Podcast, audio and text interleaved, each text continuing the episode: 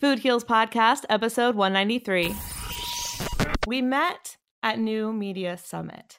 And the first thing that you said to me was, Do you remember? Yeah, I asked you if you've ever had a guest get naked on your show. no one's ever asked us that before. Yeah, I thought it was a good opening line, so I booked her. Yes. Holistic Voice presents the Food Heals podcast with your hosts, Allison Melody and Susie Hardy. Join the Food Heals Nation and learn the secrets to go from feeling unwell to healing yourself.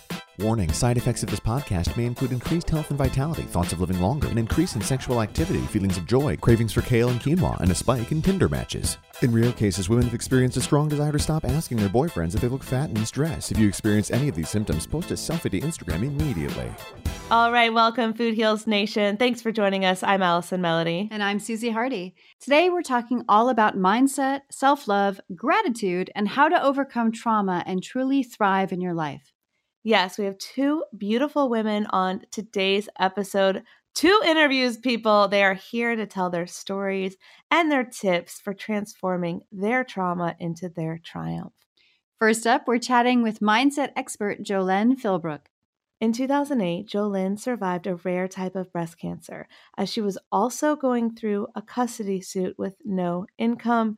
I can't even imagine the strength it took to get through that. And then on top of that, in 2010, Jolene survived kidney cancer. Now she shares her wisdom and experience through those challenging times so that you can find your inner strength, prosperity, and happiness to live your greatest life. And then we'll be speaking with Joy Chang. Joy is a best selling author, a speaker, a transformational coach, an energy healer, and circle facilitator. And she's on a mission to touch lives and inspire women to live as love. Through her powerful online programs, meaningful mentorship programs, and impactful speaking platform, Joy loves showing women how to stop living their life on autopilot and awaken to the life they've always wanted. But first, we have two can't miss events coming up. Not one, but two. Two. One is for business, one is for wellness. They're both related. You'll learn a little bit of each at each, but depending on where you're at, what you want to come to, April 20th, and 21st. In Los Angeles, we're doing our Rise and Bloom Mastermind. It's a high vibe mastermind for wellness entrepreneurs to create the business and lifestyle you have been dreaming of. I love the name of it. It's pretty, right? Rise and bloom. Rise and shine. Rise and bloom. Rise and shine. We won't get up that early, don't worry. no, we're not Susie and I aren't early risers. no. You'll get to have breakfast on your own. You can just chill. No, I'm going to make you smoothies, though, for real. For real, I'm going to make you smoothies. And she's got amazing smoothie game. So, yeah. what are they going to learn at Rise and Bloom? We're going to be in the really intimate group setting. This is really small. It's not a big conference, not a bunch of people on stage. It's going to be you're going to be in the hot seat. We're going to talk about your wellness business or your wellness goals, whether you already have a business or whether you want to start something like a podcast, a YouTube channel to share your wellness journey with the world to help heal others. We're going to help you. We're going to mastermind you. We're going to figure out how to get your business to the next level. So, what are they going to learn? We're going to dive into content creation, number one. Video production. Ooh, Allison is a genius at that. She yes. owns her own production company. Yes. Podcast production. We both can talk about that. Yes. Social media strategies and more. I mean, so much more. And we're really going to customize it to whoever signs up. So if you sign up and you say, I want to learn Facebook ads, we're going to do Facebook ads. If you sign up and you go, I want to start a podcast, we're going to talk how to start a podcast, how to market a podcast, how to monetize a podcast, how to get listeners engaged and involved in listening to what you're doing. So, whatever you want to learn is what we're going to focus on. And it's going to be a really individualized approach. So, it's going to be how to build your business through video, audio, photo, and blog content beginner and advanced marketing and monetization strategies, how to do partnerships, collaborations, sales funnels, Instagram engagement, creating digital courses, membership sites. Whatever you guys want to learn is what we're going to focus on. And you know, that's really important, I think, for people starting out too, is that like some people are more open to certain things. Like Allison has certain strengths that I just don't, and I wouldn't have if I hadn't collaborated with her on this podcast. But she does some things, and I'm able to do others, and together we're stronger for it. And I've learned a lot by being in this partnership with her. And you're going to learn a lot by coming to this class. It's going to be so much fun. And the part that I know nothing about that Susie is an expert at is selling physical products. I can tell you how to sell a digital product all day long, but I've never sold a physical product. So Susie has her own line. And so if you have something that, you know, you want to start up, Susie's going to be the go-to person for that. As well as a lot of people we've encountered sometimes on the on the podcast don't know how to present themselves. And so you're also going to get um, with me if you want it, you know, how to coming from a performance standard, how to present yourself, how to speak, how to talk, how to walk that's also available to you guys too. So it's really what you need, we're going to cover. Yeah, and that's such a good point because unfortunately, we've interviewed people on the podcast who haven't been able to tell their story in such a way that listeners will understand. So we've had to cut the interviews. And that's terrible because we want to share stories. So if that is something you may be struggling with, you're like, I have a story and I just don't know how to tell it, we're going to help you tell that story. And that's just technique. You know, yeah. when they talk about technique in the arts, whether it be dance, performance, stage, speaking, singing. It's just things that you can practice and be aware of. Yeah. Podcasting is so new. A lot of things on digital media are so new. People just go before they're ready. And that's good sometimes, actually. Yeah, just yeah. get it out there, just do it because no one's perfect. and you learn by doing.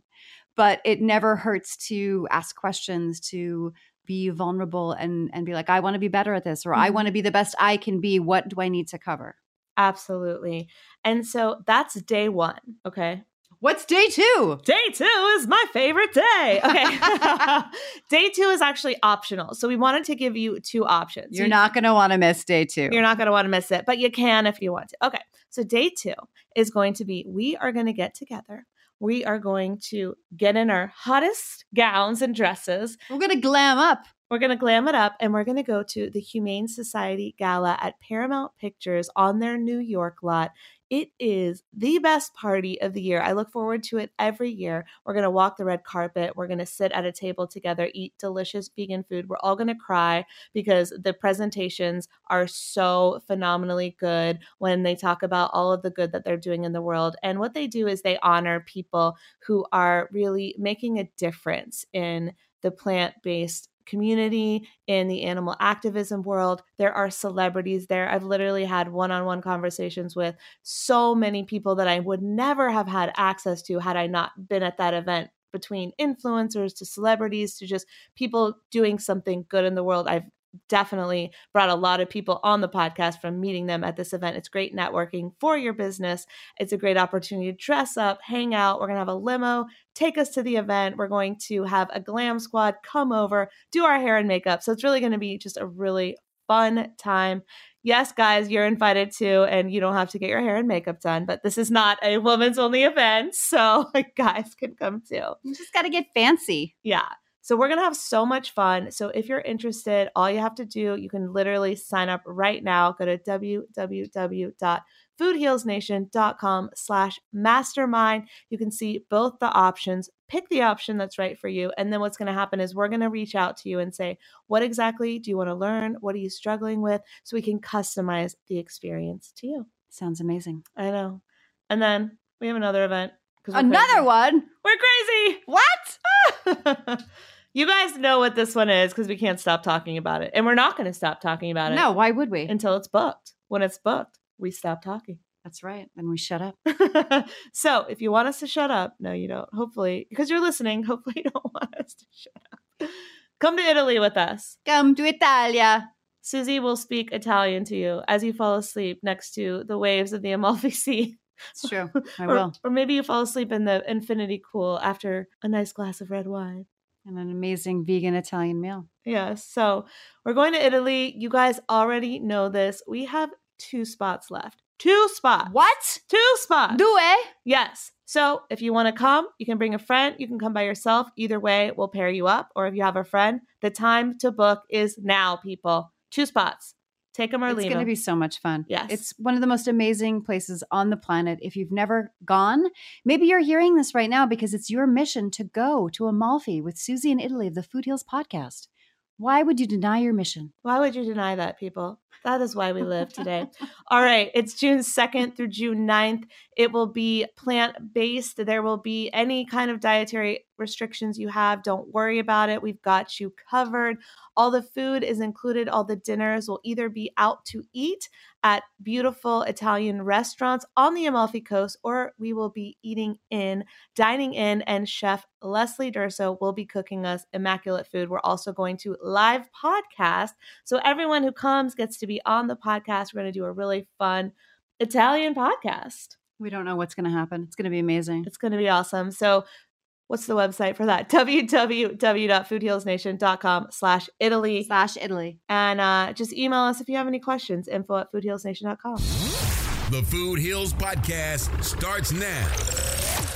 All right, so today's theme is all about self love and letting go of limiting beliefs. So, first up, we've got Jolyn Philbrook. Jolyn is the creator of the Breakthrough to Prosperity formula. She teaches you how to find the power within yourself to transform your perception, integrate, and energize a new way of being. She's also a speaker, transformational coach, and the number one best-selling author of the Gratitude Book Project celebrating 365 days of gratitude reflections, and her newest book, From Tears to Triumph.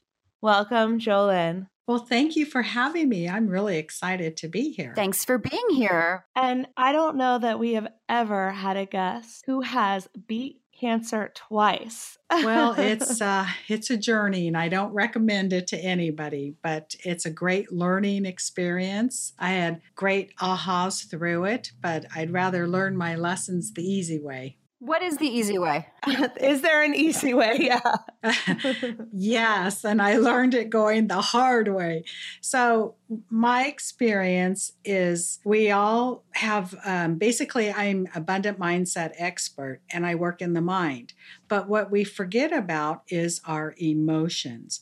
And so, through the cancer experience, I kept working in my mind, clearing the beliefs and working on what caused the cancer. Why did I get it? Because I like to find the core reason to things. I like research, and I just don't believe that we get sick. I think we have a part in it. So when I really started diving into why did I get cancer, I came to the conclusion that it was my anger that I did not express that I shoved down and this anger had nowhere to go but start eating away at my body which caused a dis-ease and it showed up as cancer. And when I was in the breast cancer experience, I started asking these women because I wanted proof. I wanted to know if I was on the right track. So I'm in the doctor's office. I had many operations, a mastectomy, reconstruction. So every time I'm either in a hospital or a doctor's office, I was asking these women, um, Did something happen to you a year and a half to two years before you got breast cancer? And all of them, said yes, except one, her brother died. And what I concluded from this was their heart was broken. They were angry and resentful because of the divorce. And so they just shoved down their anger and resentment. And then I found out the number one disease for women is heart attacks, and then lung cancer, and then breast cancer. So we store our hurts in our chest area. Yes, it's so true. And, you know, I learned this lesson as well because I remember when both of my parents did have cancer. And when I started learning about holistic health and healing, I didn't get the mind, body, spirit part. My major discovery was oh my God, the food we eat is killing us, right? And that is true to an extent, but it took me a long time to realize that our emotions could be killing us too, and that we are in control of those. And we've got to heal our past traumas within ourselves in order to avoid that disease. That's such an amazing conclusion for you to come to. What were you holding on to? What were you angry about? And how did you turn it around? Okay, so three years after my divorce, my son comes home and says, Mom, I don't feel safe at dad's house. I saw him snorting a white powder and he's taken alcohol into the car. My son was 10. And so that started the custody suit And at the same time, my ex, I like to tie my story to the Wizard of Oz because he turned into the Wicked Witch of the West, going, hee hee hee hee, I'm going to get you, my pretty. He wasn't really bad. I mean, the threatening phone calls, um, I was afraid to leave the house. He got aggressive, like I had to stand between him and my son to protect my son. It got really hairy. And uh, basically, he flipped. He went from family man to this raging, angry person. And so I was also angry at how I was being treated and talked down and being verbally abused and threatened and scared. And my favorite thing to do at night was replay those tapes in the middle of the night and cry and scare myself even more. And one night I said, you know what? That's it. I'm not doing this anymore. So it started with a decision saying, I am not going to cry and I'm going to get my power back. So I made the decision. And the second thing was I stopped talking about the problem. I went from problem to solution. So anytime anybody said, Oh, how was a court case? I'd go, Oh, it's going on. But did I tell you where I'm headed, what I want to do, what my goal is? And I would go into my new life that I was going to build and create. And what was interesting is I had a premonition dream before I got breast cancer that I was standing on a stage in front of an audience of women telling them I survived breast cancer. So that was the dream I hung on to that, you know, I just had to transform my life. That's incredible. And the fact that you survived all of that, I mean, is amazing. And so when you're speaking with people now, I know that you have an abundance mindset. You know, there's something we like about being in the negative and someone asking you about your court case and you being like oh you won't believe how horrible it is and and things like that and i know that you've overcome that but why do we do that and how can we overcome that negative talk about whatever's going on in our lives and really reframe it well part of it is our brain is wired to think negative and we're taught and programmed to focus on the negative. and 95% of our reoccurring thoughts are negative and they are programmed into us from zero to seven years old. So that what I teach my clients is, you know, walk around with a notepad one, you know, I say for a week, but you don't have to do it all day long. Just pick an hour or two where you really pay attention to your thoughts. And you will hear yourself say your critical negative thought, like, I'm not any good, I can't do this. I'm a loser, I'm stupid, whatever these kind of thoughts are. So, as soon as you hear this negative belief, what you want to do is counteract it with something positive three times in a row. And the reason why you say something positive three times in a row is because that's telling your subconscious mind, pay attention, something new is coming in. And then it takes about 16 times of saying something pretty much in a row that it starts to go into the subconscious mind. So it's practice. You have to practice listening and then practice saying something positive right after it. I just got so excited because I think that I'm really meant to hear this today. And the fact that you said, like, our mind is programmed or wired to go negative is so interesting because I was on Instagram today and I saw this post by Scaleless Fitness, and she said the five second rule. The moment that you have an instinct to act on a goal, you must five, four, three, two, one. You must physically move or your brain will stop you. Yeah. And your fear, your doubts, your worries, all your insecurities will override the positive, and they're bigger and they're louder and you listen to them more. And it's just how we're wired. So it takes a little bit more effort to go, oh, yeah, that's right. That's really not true. That's the old programming. I really am this great person and I can do it. So, one, two, three, four, five, let's go. so, I have to play devil's advocate here, ladies. And you went through an awful lot, Jolene, like back to back. That sounds really, really tough. And I actually on and off for the past few months have been dealing with some tough situations where I've been actively trying to change my mindset because I know your perception is your reality. But when we talk about our wiring, it's like our evolution has taught us when we were roaming the lands and we didn't have houses and farms when we were more or less cavemen. You know that was our evolutionary biology was teaching us to be f- afraid of the rustle in the tree because that might be a cougar and that could take us down. So like we're we're fighting many many millennia of evolutionary changes in our science in our cells that tried to keep us alive that now fights against us. But if you're dealing with as many people are in this day and age dealing with tough circumstances that if you describe them to anybody, people would be like, oh man, that's really shitty or that's a really hard circumstance, like you did, like with your custody battle after just battling cancer. And how do you, I mean, with someone that would say you can't also just believe in magical thinking. And I agree with both of what you're saying. Like, you do have to remain positive. You do have to fight that negative tendency. I've been dealing with it all my life. I've been reading and researching about it because my my mindset was to go negative and I come from a particularly pessimistic family um, but you also have to kind of you can't have magical thinking, right? You can't be like, my house is burning down, but I'm going to have positive thoughts. You have to sometimes be like, this is my reality, but I don't have to react to it. What, what would your response be to that? Like to the people that say, no, I'm dealing with something really shitty. My parent just died, or whatever it might be. Like, you kind of have to balance it out, don't you think? Yes. And the part that we're kind of forgetting about is the emotion. So if we're going through something really difficult, for instance, my sister was in the Santa Rosa fire and she wasn't sure if her house survived or not. Most of the area where she was living got burnt and she lost her house. And instead of her flipping out and crying and getting all, all upset, she said, I know something good is coming out of this.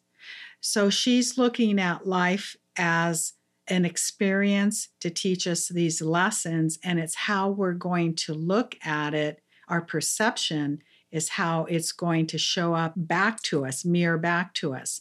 So, for instance, if let's take prosperity, somebody's laying in bed in the middle of the night and they're worried and they can't pay their bills and they're stressed out, what they're doing is they're sending more energy to fuel the fire of, let's say, not enough.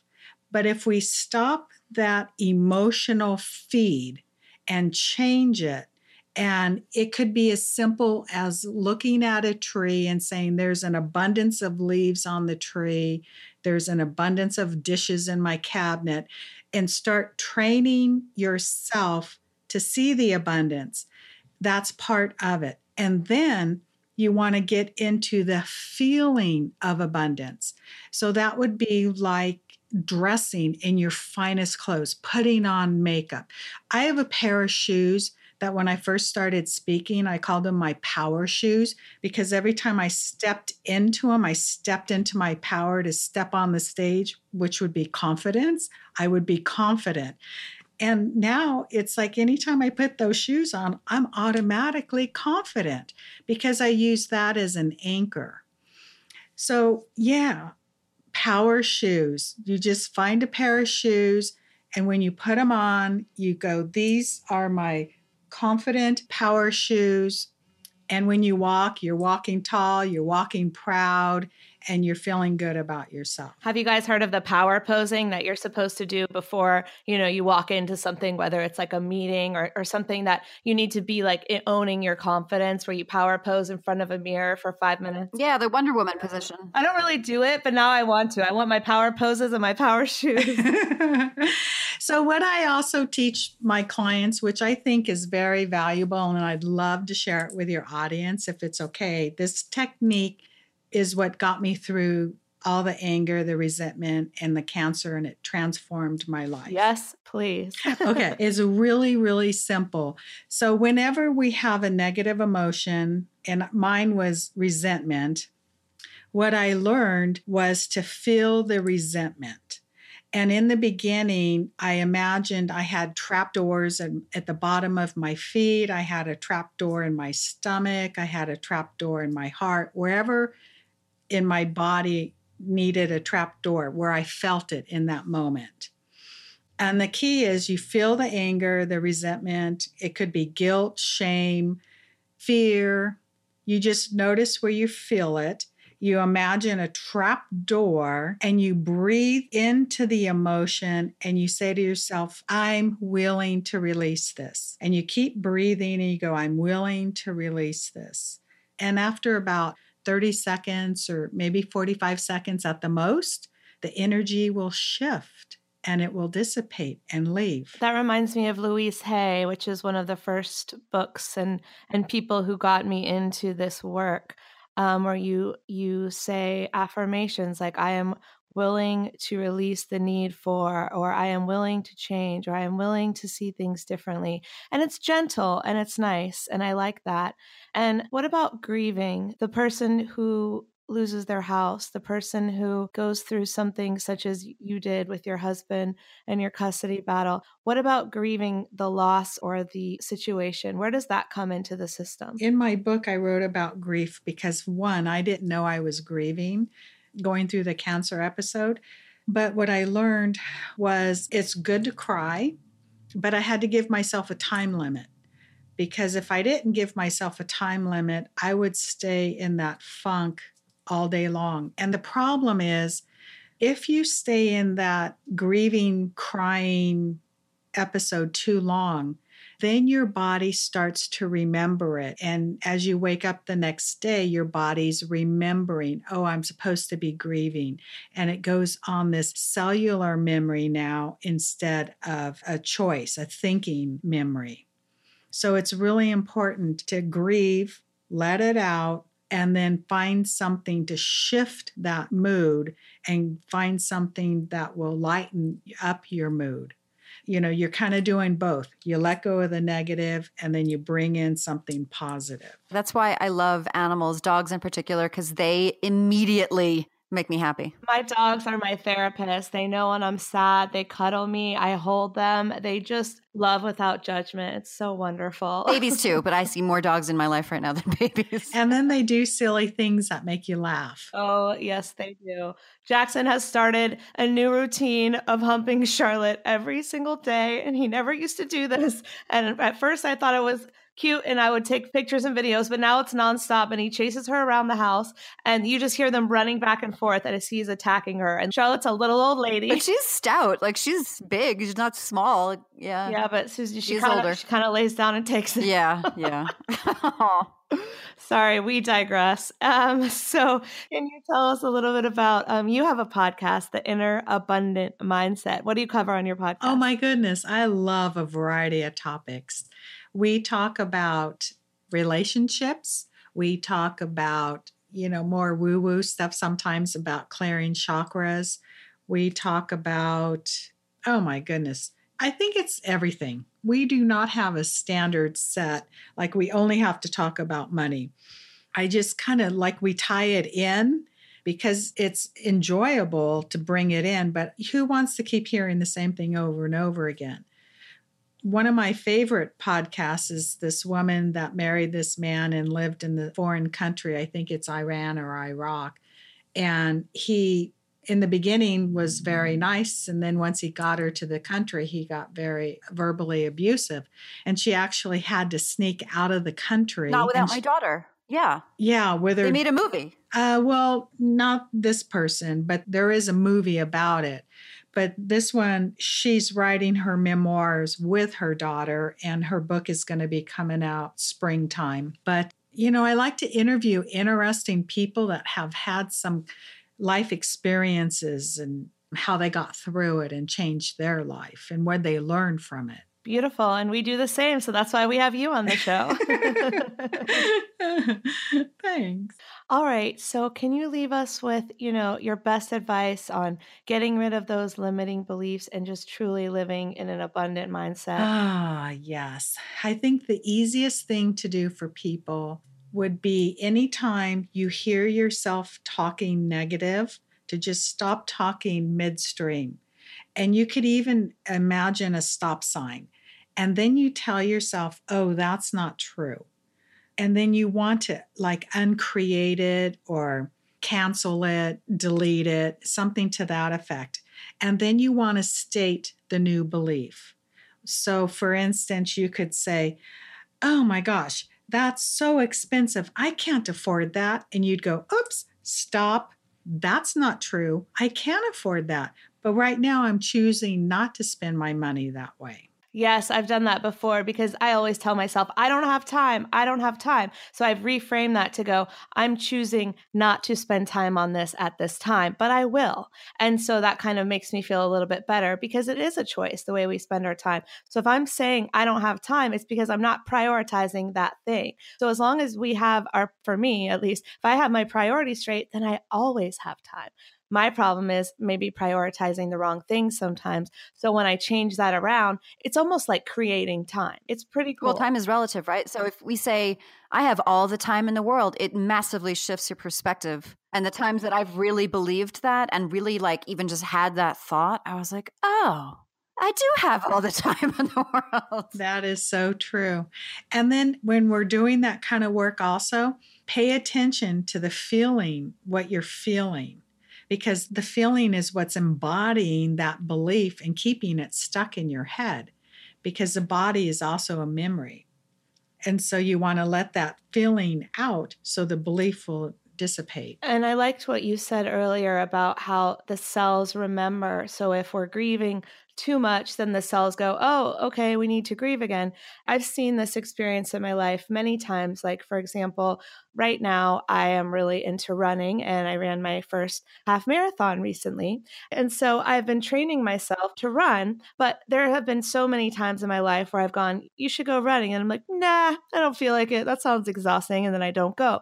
But then once I started making it a regular habit every few days, then my body woke up and goes, we need to run and we need to run right now. We can't wait to run.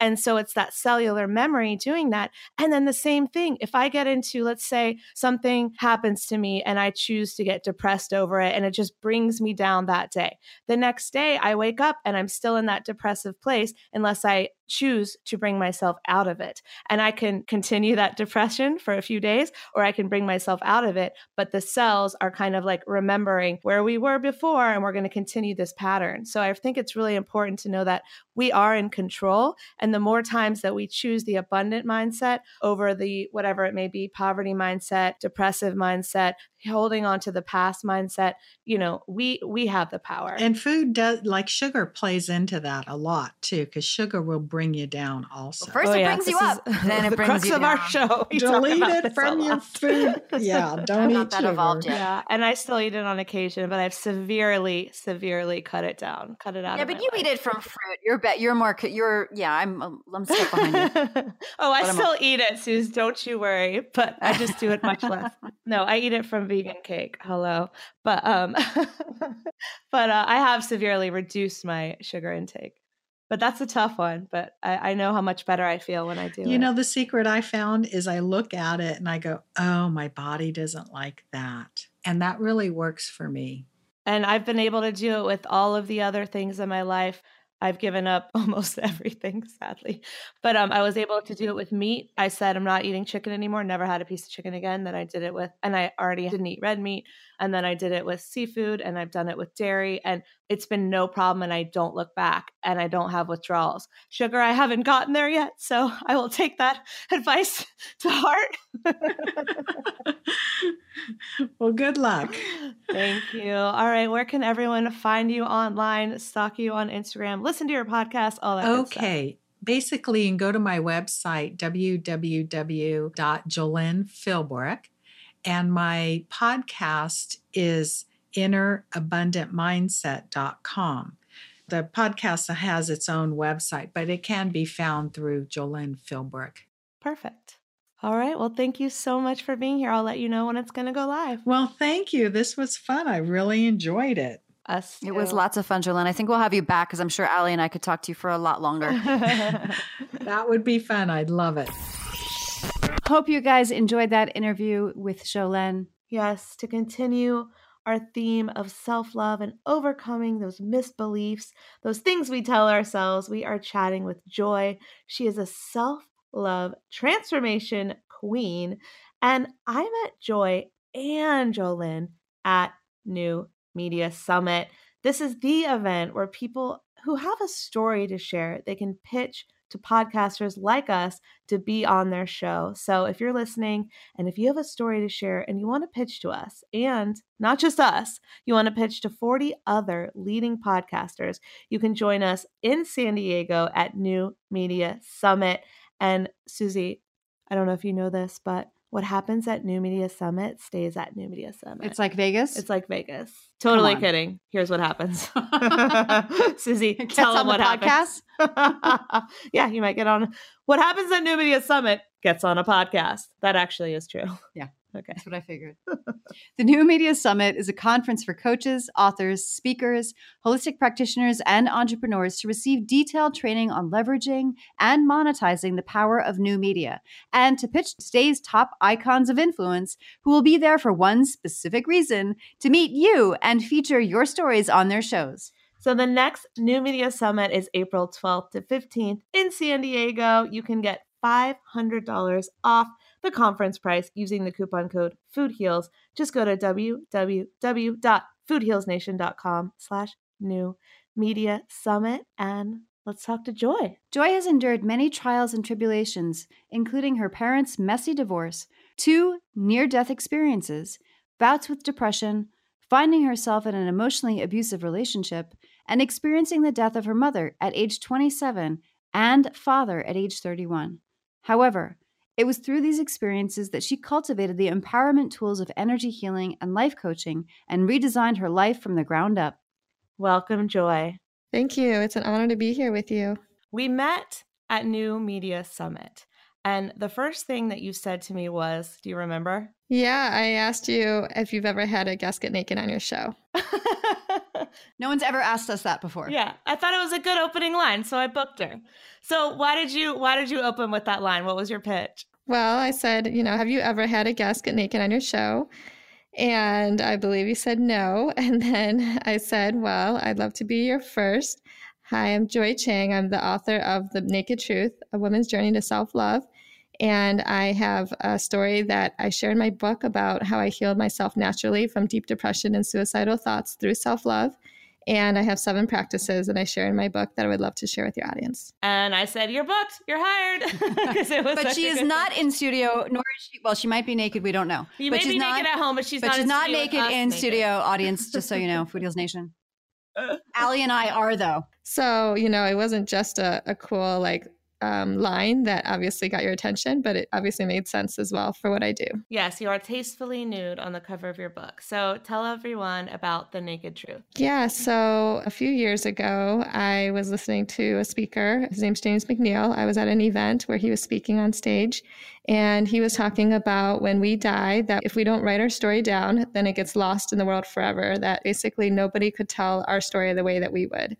And so that really touched me and made me start thinking about my legacy. Like, what is it that I want to leave behind? And so that planted the seed, you know, that made me start thinking about writing a book because honestly, I had never thought about writing a book before then.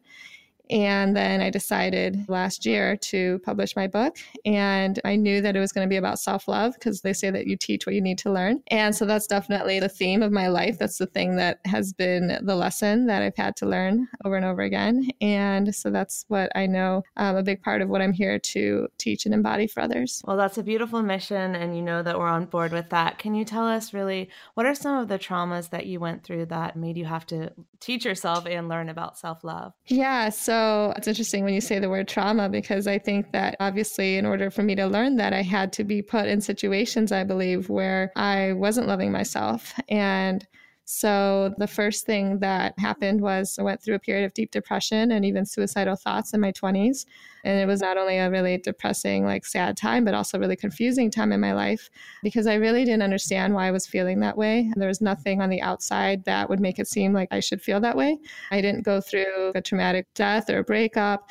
I had a good job. I had family and friends that loved and supported me. I had a boyfriend. Now I know that I believe I wasn't loving myself and I wasn't living my purpose, and that those were two big pieces for me. And what happened after that was I ended up in an abusive relationship. And it was then that I realized that I didn't love myself and that I needed to learn to love myself. And so I was in that relationship for four and a half years and on and off. And eventually I said, you know what, I need to end this relationship. I made the decision that I was going to end the relationship and then learn to love myself. So then the universe started bringing opportunities into my life to support me in that decision. What were some of those? These are some of the practices that I share in my book. And one of them, which is also tied to my purpose, is realizing that I'm a healer and I believe that we all have the ability to heal ourselves and heal other people. And so, learning about that, I went to a seminar for an energy healing modality called Matrix Energetics. So, that's one of the modalities, the one that I primarily use with my clients. And also realizing that, you know, we're not our thoughts, that our thoughts are conditioned beliefs that we've been trained to believe about ourselves through culture, you know, through family and different experiences. And that the truth is that we're spiritual beings having human experiences. And when, you know, I realized that I'm not my thoughts, that I am perfect and I'm divine and that I can do anything, it was like, how could I not love myself? And especially as women, we literally have the ability to bring life into this world, right? And obviously we need our men as well to do that. So you all have that creation ability. When I realized that, I was just like, wow, I'm so amazing. We're all so amazing. And it was really hard not to love myself then. You make it sound so easy.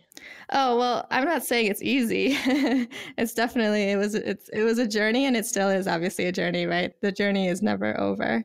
Joy, tell us about the seven practices that you teach your clients that's from your book. Yeah, so the first practice is about shifting your beliefs. And so this is a super powerful practice that literally, you know, can change your life if you implement it. And it's really simple. What you do is basically you take any limiting beliefs that you have. For example, there were two beliefs specifically that I had when I was in that abusive relationship that were putting conditions on my happiness and that were really keeping me stuck in that place. And so one of the beliefs was this idea that if I got married, I'd be happier. And then I also had a belief that if I was single, that I'd be miserable. So I said, How do I know that being married is going to make me happier? I'm sure there's a lot of people that are married that are not happy. And how do I know that being single is going to make me miserable? What if being single was the best thing that I ever did? I think a lot of people have that belief, and a lot of women specifically, I think, mm-hmm. have that belief. You basically take any belief that you have and you say, How do I know? And you switch it. And the cool thing with this is that you don't need to know the answer in that moment. You just need to ask the question. And by asking the question, the universe will like help you find those answers, you know, and you may not get the answer right away, but I found that in that questioning space that it just creates the space for possibility just by shifting that. It, yeah, it just works really amazing. And that's that's also the healing work that I do with Matrix Energetics. It's all about asking questions and getting curious, you know, open-ended questions. And that's really where anything is possible because we tend to think that there's only two choices, like good, bad, right, wrong. We're limited in what we think is possible. But that's just not how the universe works. We live in a universe that is infinite possibilities. Yeah, and I think this is so important and we talk about this a lot on the show, but I do remember a time when I didn't think that my thoughts mattered, where I didn't think that what I told myself mattered. All that mattered was what I projected on the outside, right? I was totally lying to myself, but I didn't know. So by telling myself all of these limiting beliefs, I had no idea that I was actually shaping everything in my life. And when I realized that, that was so empowering that, oh, well, if I've been telling myself all the wrong things, let's say, if I just start telling myself the right things, things can and will shift. And that's really eye opening. It literally was me asking those questions that it gave me the courage to say, you know what, I am willing to take a chance and end this relationship and just learn to be single for a while because I had this fear of being alone and I had had something happen in my childhood where it created this fear of being abandoned by men, which I didn't even realize that I had until I was a lot older and I, you know, got into relationships with men and then started realizing that I had this fear of being alone. And so I would go from one relationship to another, long term relationships, and just not be super happy, but be okay. And it's easier sometimes for us to be in comfortable, familiar relationships that aren't really serving us rather than taking the chance for something else that is unfamiliar but better. Well, you know what's super interesting? I recently read a book called Sex Before Dawn, and this was recommended to me by my hypnotherapist. And it's a really interesting book, and it covers a lot of ground, but it basically addresses were we meant to be monogamous? So we come from this perspective that, like, you know, this Judeo Christian perspective that one man, one woman, we're supposed to be just with one person and that's it, and married and monogamy and raising a family. And this book addresses the fact that if we look at our closest related primates, which are actually bonobos, and other factors, that we didn't necessarily evolve that way. That maybe that when we got socialized and we decided, okay, this is how we're going to be, that when we were in hunter gatherer tribe groups, that it wasn't necessarily how we function. Because if you look at a lot of statistics, a lot of people cheat, a lot of people do get married. They think they put the ring on it, that's going to be their fairy tale ending, and then they're not happy. Life ain't a Disney movie. Yes, life ain't a Disney movie where once your prince comes or your princess comes, that's it. I mean, it is work and it is hard. And what this book did for me is just kind of open it up, be like, oh, that, that's just interesting because we always blame ourselves, right? That we have to suffer through, that we have to endure, that that's the only choice. We're in a time where we don't have to do that. You know, hundreds of years ago, women had to get married. That's the only thing you could do before women could even work. So it's an interesting time where you can choose to be single because we're also very social creatures. We like to pretend like I need to be alone, I need to be strong, I need to do this and do that. But truth be told is we're very social creatures that weren't necessarily meant to live in our own little bubbles that we are meant to have social connections and actually this has been postulated now that that's maybe why people are so depressed because we've lost our community connections we don't live in these houses with multi generations. We find our spouse, we find our lover, we have kids, and it's a lot of pressure. And not that it, you know, they say it takes a village to raise a child, but it also, it sounds like it's really nice to be in a village. I mean, I think you obviously lose certain personal freedoms, but I think this is a really interesting perspective to come from. We've never had so much depression. And if you look at cultures like, say, tribes in Africa, where they're all kind of communal and together. Yeah, they don't have the certain freedoms that we do, but they don't have depression like we do. It's very interesting to look at. Yeah, and that's actually one of the things that really helped me with my depressive state was also finding community. Women's circles was a big thing for me. And so that's another thing that I talk about in my book. Another one of my practices is around support, you know, is community. So how do you find community if you don't feel like you have one? What did you do at your time when, when you use this practice of community? How did you implement that? Well, I mean, meetups are great, right? Going to a meetup group and finding there's a lot of things, anything that you're interested in, you can find someone that's interested in that too, or you can create your own. So I joined women's circles and I also created my own circles. And so that was really big for me. And I went to a retreat in Mexico, and that was the first time that I found myself in a women's circle. And I was on the beach and I had no idea what I was doing there. And we had this rock and we passed it around the circle. And if you got the rock, then it was your turn to talk and you just basically shared whatever you wanted to share in that moment, whatever was present for you. And it was incredible because I realized that listening to every woman in that circle speak, that we really truly are all the same. We want the same things. It doesn't matter where you're from, what your cultural background is, your socioeconomic. We all just want the same things. And so we also struggle with the same things. And so I think that for me, it was really helpful because when I'm in circles, I realize that I'm not alone, that the thoughts in my head that I think are just my own, that drive me crazy and make me think I might be crazy, that everyone else has the same thoughts. So you realize that you're not that crazy, you're not that alone. And I think, especially if you're feeling depressed, that's what you need to know is that you're not alone, that other people struggle with the same things. Exactly. What are some of your other practices? Another practice that I did was where I joined this Facebook group called the 100 Days of Self Love. And I would write something every day that I loved about myself for at least 100 days. And to be honest, when I started that practice, it was like a big stretch for me. I thought, I don't know how I'm going to come up with 100 things that I love about myself. It just felt like this huge challenge.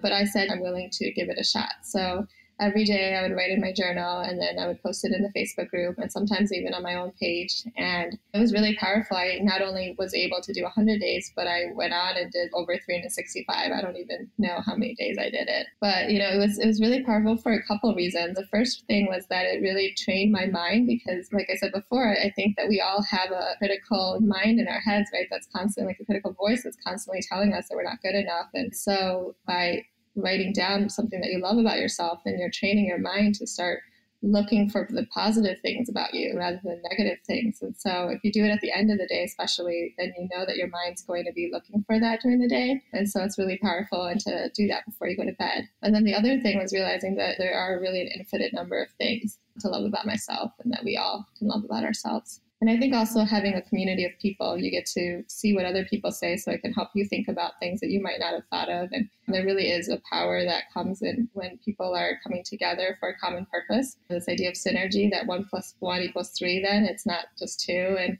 it really compounds what's possible when you're in a group with other people that have similar intention. So, the opposite of self love, did you feel like you experienced self loathing? Like you had a lack of appreciation for yourself? I would say both. And I think that the reason that self love really helped me with depression is because they say that depression is anger turned inwards. Because, you know, when you're depressed, people can say, well, you should just be happy. It's not about not being happy. You're actually angry at yourself. You don't love yourself. And I didn't realize that until, like I said, I was in that relationship that was abusive. And then I was thinking, well, obviously, I don't love myself because if I did, I wouldn't be in this situation continuously, right? And so that's why self love to me is definitely the key to if you're in that depressive state is to realize that you're not loving yourself. So remind yourself, like, what do I love about myself? Because there's always something you can think about. Did you have to practice self-forgiveness before you could get to the self-love part because there's many books there's one in particular that Power versus Force, which is a great book, has the kind of levels of emotion on an energetic scale. I'm sure you've seen this before, where depression is the very bottom, and I think peace and acceptance is at the very top. And then depression, just energetically, is just you have no energy. And then anger is actually above that because at least it's outward energy, even though it's anger, it's still, you know, people would consider that a bad emotion, but it's actually better than depression on an energetic level that if you can get from that depression to the anger, find out who you're angry with, even if it's yourself or someone else, that it's actually moving towards being happy because happy is up there. And then peace and acceptance is even beyond that, where it's almost like nothing can really get to you because you're at peace, which is actually people would think happy should be the highest level of emotion and peace is above that. So, did you have to practice some self forgiveness before you could get from your depression to self love? Yeah, I did things, I would say, at the same time, a lot of different things. So it's not that you have to forgive yourself before you can do this practice. You can definitely start this practice wherever you're at and start writing down at least one thing that you love about yourself every day. And the other thing is that part of self love of my journey was embracing the things that I didn't want to believe about myself, the quote unquote negative things about myself. You can definitely start the practice with where you're at right now with the 100 days of self love. So you can start writing down at least one thing that you love about yourself every day that you don't need to have forgiven yourself for everything that you've done in the past to do that. And to me, part of the journey that I've been on with self love is also embracing the parts of ourselves that we don't like. It's not that we are rejecting that, it's actually embracing it and saying, you know, that all of me is okay, right? So I can be like nice and I can also be a bitch and I can be this or that, or like I can be all of these things and they're all part of who I am and it's okay. And so, what are some of the other practices that you want to share? So, another practice that is similar to the 100 Days of Self Love is a gratitude practice. So, I also had a Facebook group called What Am I Grateful For Today that I joined. And every day I would write down something I was grateful for and post in the Facebook group as well. And again, that just retrains your mind instead of looking at what's lacking in your life, looking at what you have in your life, right? What can you be grateful for? And so that's also a really powerful practice. Great. I love that. That is something that helps me as well. Writing it down, I think, is always more powerful, but I always have to tap into that when I'm feeling particularly angry or I don't know what, not happy, not happy. And then I just stop and I go, okay, I'm grateful for the sun. I'm grateful for my dog. I'm grateful. You know, I just start talking to myself because it takes you out of that place of feeling like a victim or not realizing how much you have. Yeah, exactly. And our culture is, is constantly bombarding us with the marketing around what we need, right? and forgetting what we actually have.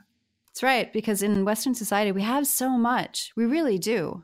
I mean, all of our, most people, not everybody, but most people in the US and the West have most of their basic needs taken care of, and we're always striving for more, and we forget what we actually have.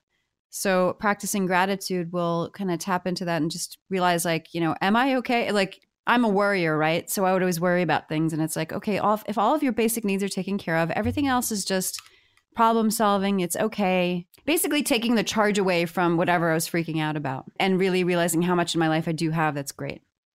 Any other final tips, practices? There's a few more. You know, one of them is affirmations where you can actually put mine on my bathroom mirror so that I would see them every day. And so you can write or type out affirmations and post them somewhere that you'll see them all the time, whether it's your bathroom mirror, your kitchen, fridge, wherever it's useful for you. And then make sure that you say them out loud because that's really powerful to yourself every day as well.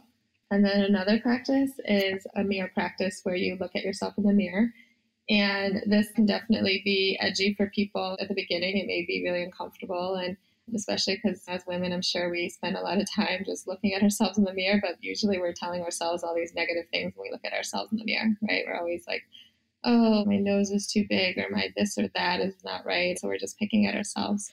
I don't know what you mean. I've never I've never done that. She hasn't. She hasn't. so the practice is to look at yourself and tell yourself positive things, right? So you're beautiful. I love you. You're perfect the way you are.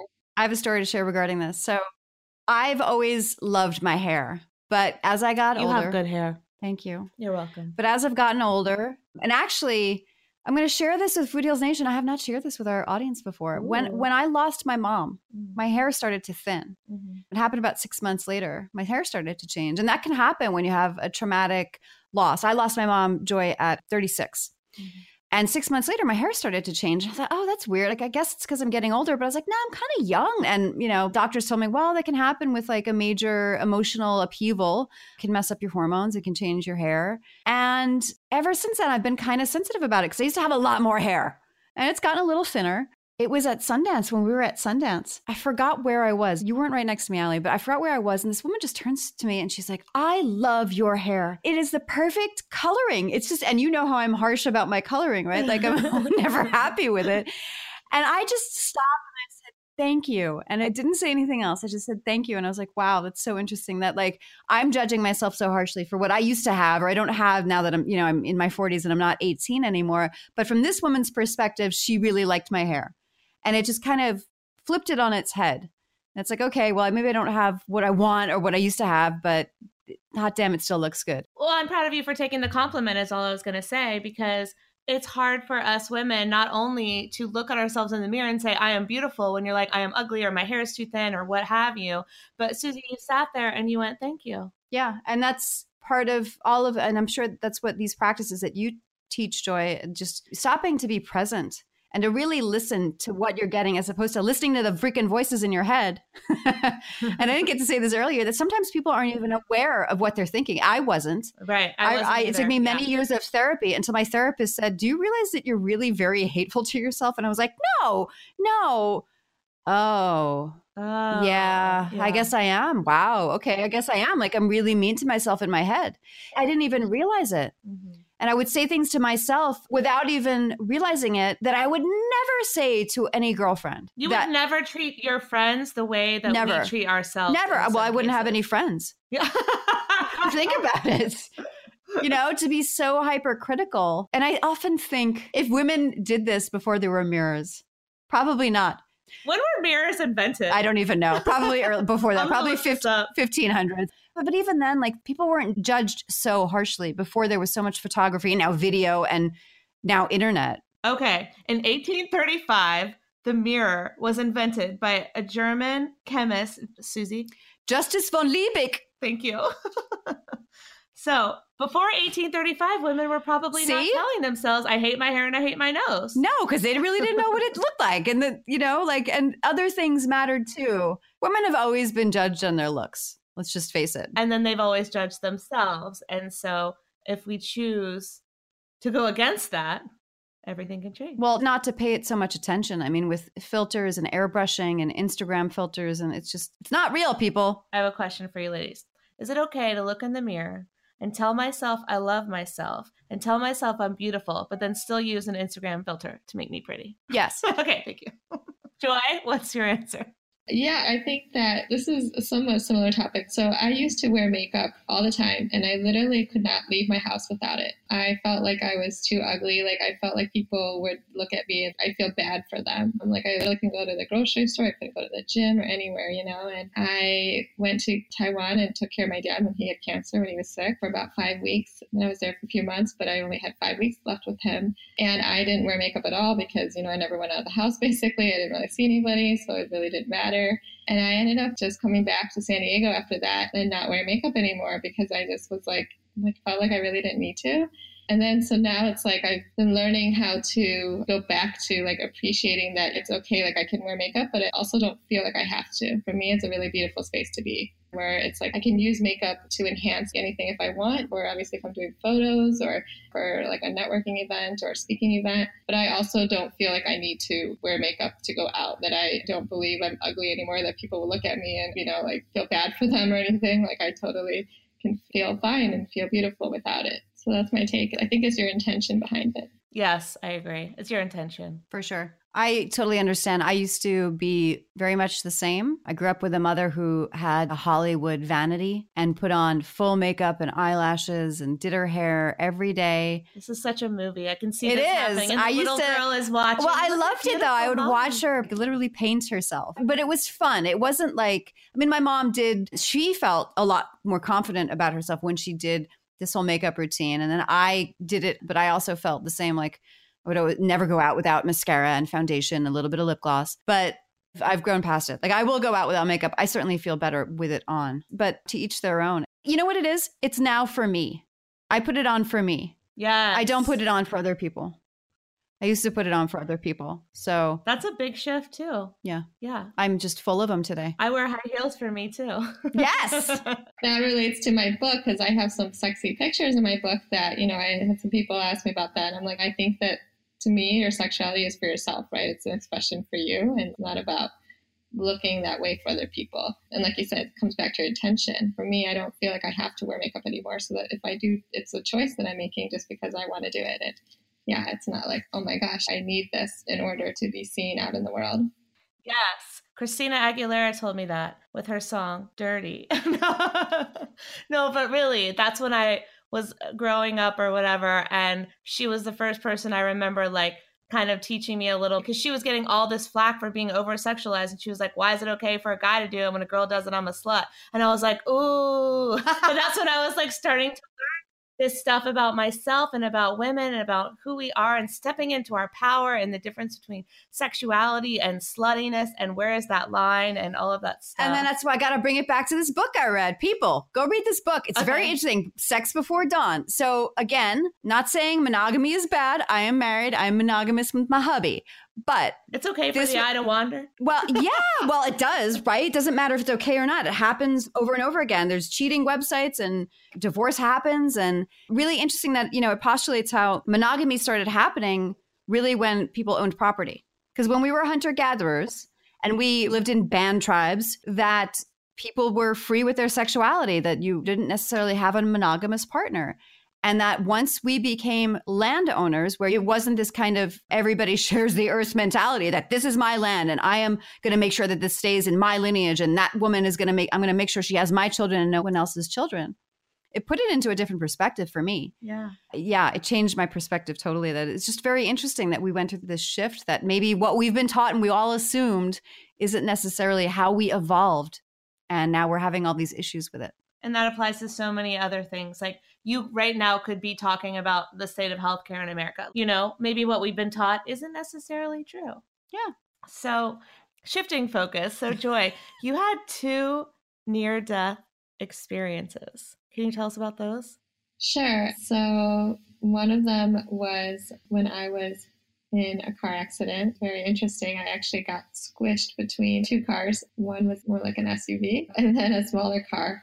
So what happened was I think I was in junior high and I was getting a ride back from my best friend and from her dad. He was dropping me off, but he parked right on the end of our driveway and he should have parked across the street. And my sister was coming home from high school, and so her friend was dropping her off, and her car was on the driveway. I got out of the car and started getting my stuff together. And then I closed the door, and when I turned around, my sister's friend had been backing up. So I got caught in the middle of those two cars. I yelled mom, my, like mom, even though my mom wasn't even home at the time. And then my sister had gone inside. I guess she probably heard me, so she came out, and then her friend stopped and then went forward. And I immediately went halfway down, you know, because it sucked all the air out of me. And just thankfully, I didn't get squished anymore. This is totally a weird, funny story about it, but we had carrot cake at school that day for some reason. And so I actually never ate carrot cake again for like many, many years after that. Maybe like five years ago or something. My sister had a party and her friend made cupcakes. And one of the cupcakes was a carrot cake cupcake. And so I tried it and I was like, wow, this is really good. like, I can't believe I've been missing out on carrot cake all these years. So that was one of them. And the other one, which was maybe not as exciting, but we went to a outdoor water park with my family when I was a kid. So there were like these rocks and slide down and into the water there. And so I like slid on this rock. I went in this water and I didn't know that it was really deep and I wasn't very good at swimming. And so I started feeling like I was drowning. And I actually closed my eyes and I said, I love you, God. Those were like the last four words that I remember. I grew up Christian, and so I was pretty religious. And I just remember saying that and had my eyes closed. And the next thing I know, I'm out of the water, laying on the ground, and my brother had pulled me out. Wow. All right. Well, thank you so much, Joy, for being here and for all your knowledge and wisdom. I think you have a free gift for Food Heals Nation. Can you tell us what that is? Yes, my gift is called the Seven Day Self Love Challenge. And if you go to my website, joychang.com, then you can sign up for it there. And when you sign up, you'll get an email every day for seven days. And each of the emails will include a different self love practice. And so we've talked about some of the practices here. There's a couple more practices that we didn't mention. And so if you go there, you'll get to experience the other practices. And if you take these practices and you implement them in your life, then it'll definitely change your life. So beautiful. And one last question. We met at New Media Summit. Can you tell Food Heals Nation a little bit about your experience? Did you like it? Would you recommend it? How was that for you? Yeah, I would definitely recommend it. I'm going to be at the next one in April, and I'm really excited to go again. It was amazing, especially if you want to be on podcasts, if you have an amazing story that you want to share with the world and just get it out to more people. And also, if you want to have your own podcast, it's also really great to go and to meet people that could potentially be guests on your show as well. So, highly recommend it. The people there are amazing. I just think everyone there is impact driven and heart centered, and just people that are really genuine, authentic, and a lot of fun too. So, I would highly recommend it. Yes, I totally agree. It was so great to meet so many like minded people, people that are really sharing their stories with the intention of helping others and changing the world. And I thought it was beautiful. And what a great opportunity to learn about podcasting, to pitch, to be on other people's podcasts. It was just fabulous. So, Food Nation, if you want to come to the next New Media Summit, go to www.foodhealsnation.com slash new media summit. Use the coupon code Food Heals. You'll get $500 off the conference price. I'll be there. Joy will be there. And Joy, where can everyone find you on Twitter, Instagram, social media, all that good stuff? So you can find me on Twitter under Self Love Healer. And then LinkedIn is Joy Chang and Facebook is Joy Chang as well. Okay, perfect. Well, thanks so much for being here. Thank you, Joy. These statements have not been evaluated by the Food and Drug Administration. This podcast is not intended to diagnose, treat, cure, or prevent any disease. Side effects of this podcast may include increased health and vitality, thoughts of living longer, developing a more positive outlook on life. In rare cases, people have experienced a strong desire to put down the Ben and Jerry's, get off the couch, and take a walk outside. If you experience any of these symptoms, tell your Facebook friends immediately.